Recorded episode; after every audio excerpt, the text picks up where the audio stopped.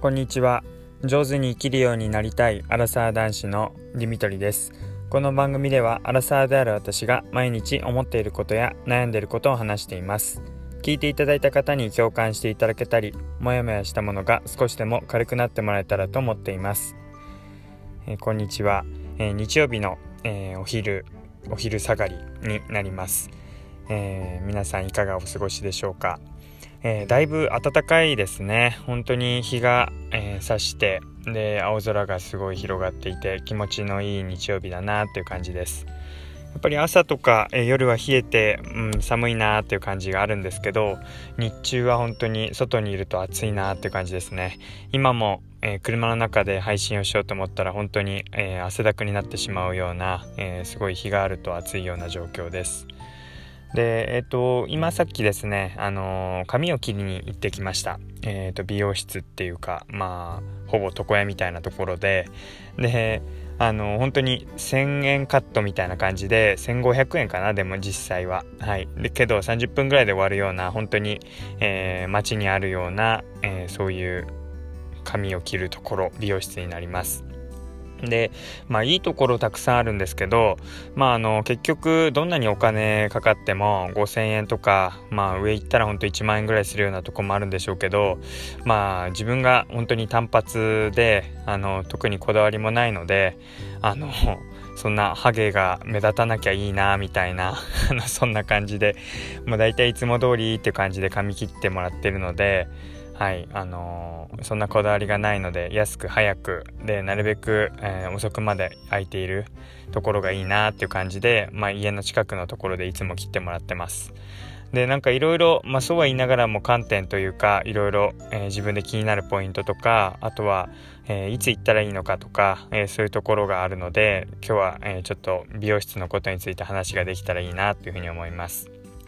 で、あの、まず初めに、えっと、言ったんですけども、あの、まあ、1万円とか、まあ、5000円とか、結構、あの、髪を切るところ、場所によっては値段が違ってくるかと思います。まあ、それだけ技術量として、えー、それだけの、やっぱ技術がある人が切ってくれるから値段が上がってしまったりあと、まあ、髭を剃ってくれたりとかあとマッサージしてくれたりとかあとまあ洗髪ですね。髪の毛を洗ってくれたりとかっていうのでいろいろオプションがついて、まあ、その値段になってしまうっていうところがあると思います、まあ、そういうところで、まあ、リフレッシュとして1ヶ月に1回とか2ヶ月に1回、えー、髪を洗うとか、えー、リフレッシュするっていうのもまあ一つ大事なことだと思うんですけど、まあ、何をしてもらいたいかっていうと本当髪を切ってほしいだけなのでそういう髭を剃るとか、えー、マッサージサージしてもらうとか髪を洗ってもらうとかっていうのは、え全部なく単純に髪を切ってもらうっていうそれだけに特化した、え美容室の方に行っています。でなので本当に30分ぐらい空いていれば30分で終わってしまうっていうそんな感じです。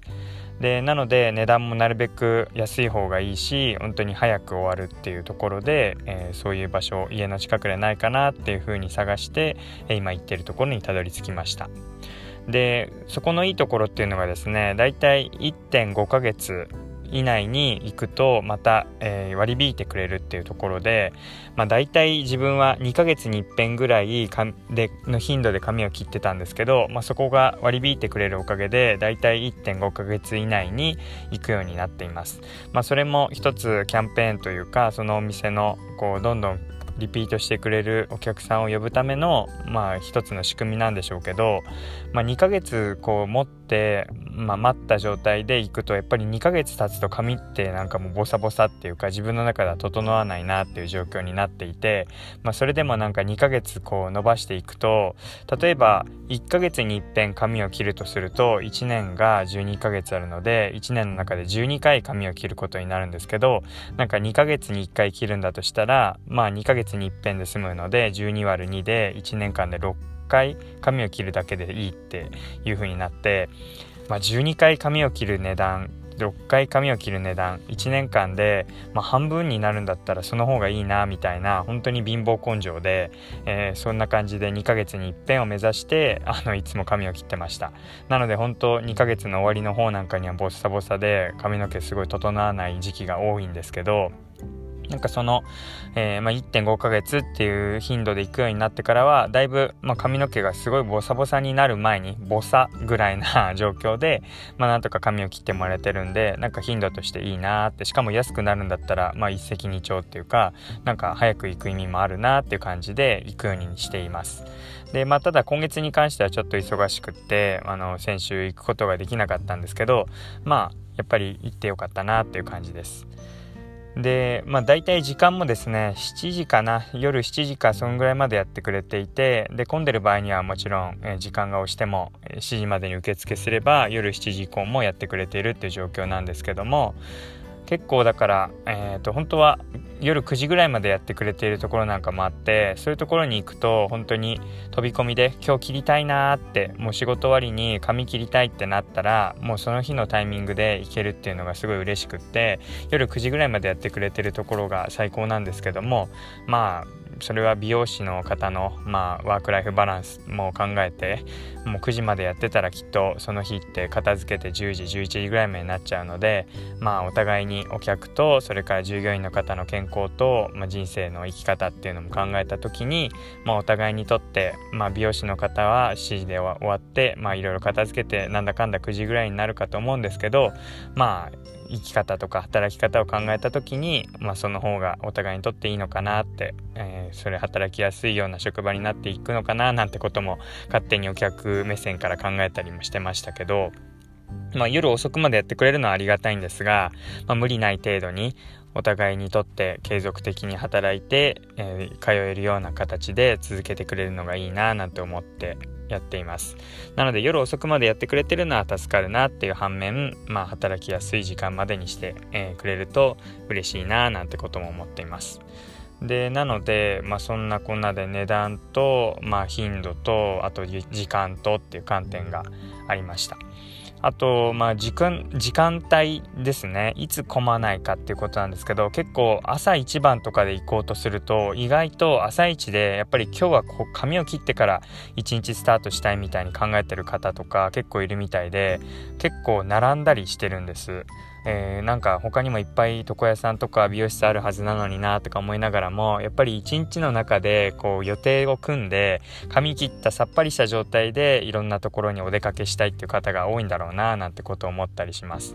で結構コロナ禍のこの時期もなんか少なくなるかなと思いきや最初はこうなんか行かないで頑張って我慢してた方もいたと思うんですけど、まあ、だんだんこう落ち着いてくるとっていうか長引いてくるって感じですかね。このまんま感染症広まってあるいはこのまま落ち着いてずっと続くみたいになった状態から結構みんな不要不急であの結構なんかこれは必要な外出だからっていう気持ちでたくさん来ているなって感じがしました。逆になんかこう遊びに行くってよりも髪を切るっていうのはしょうがないみたいな感覚があってそれで結構皆さん来ていたなっていう雰囲気があります。でなのでそうなると結構並んだりしてまあ30分とか1時間待ったりっていうこともよくありました。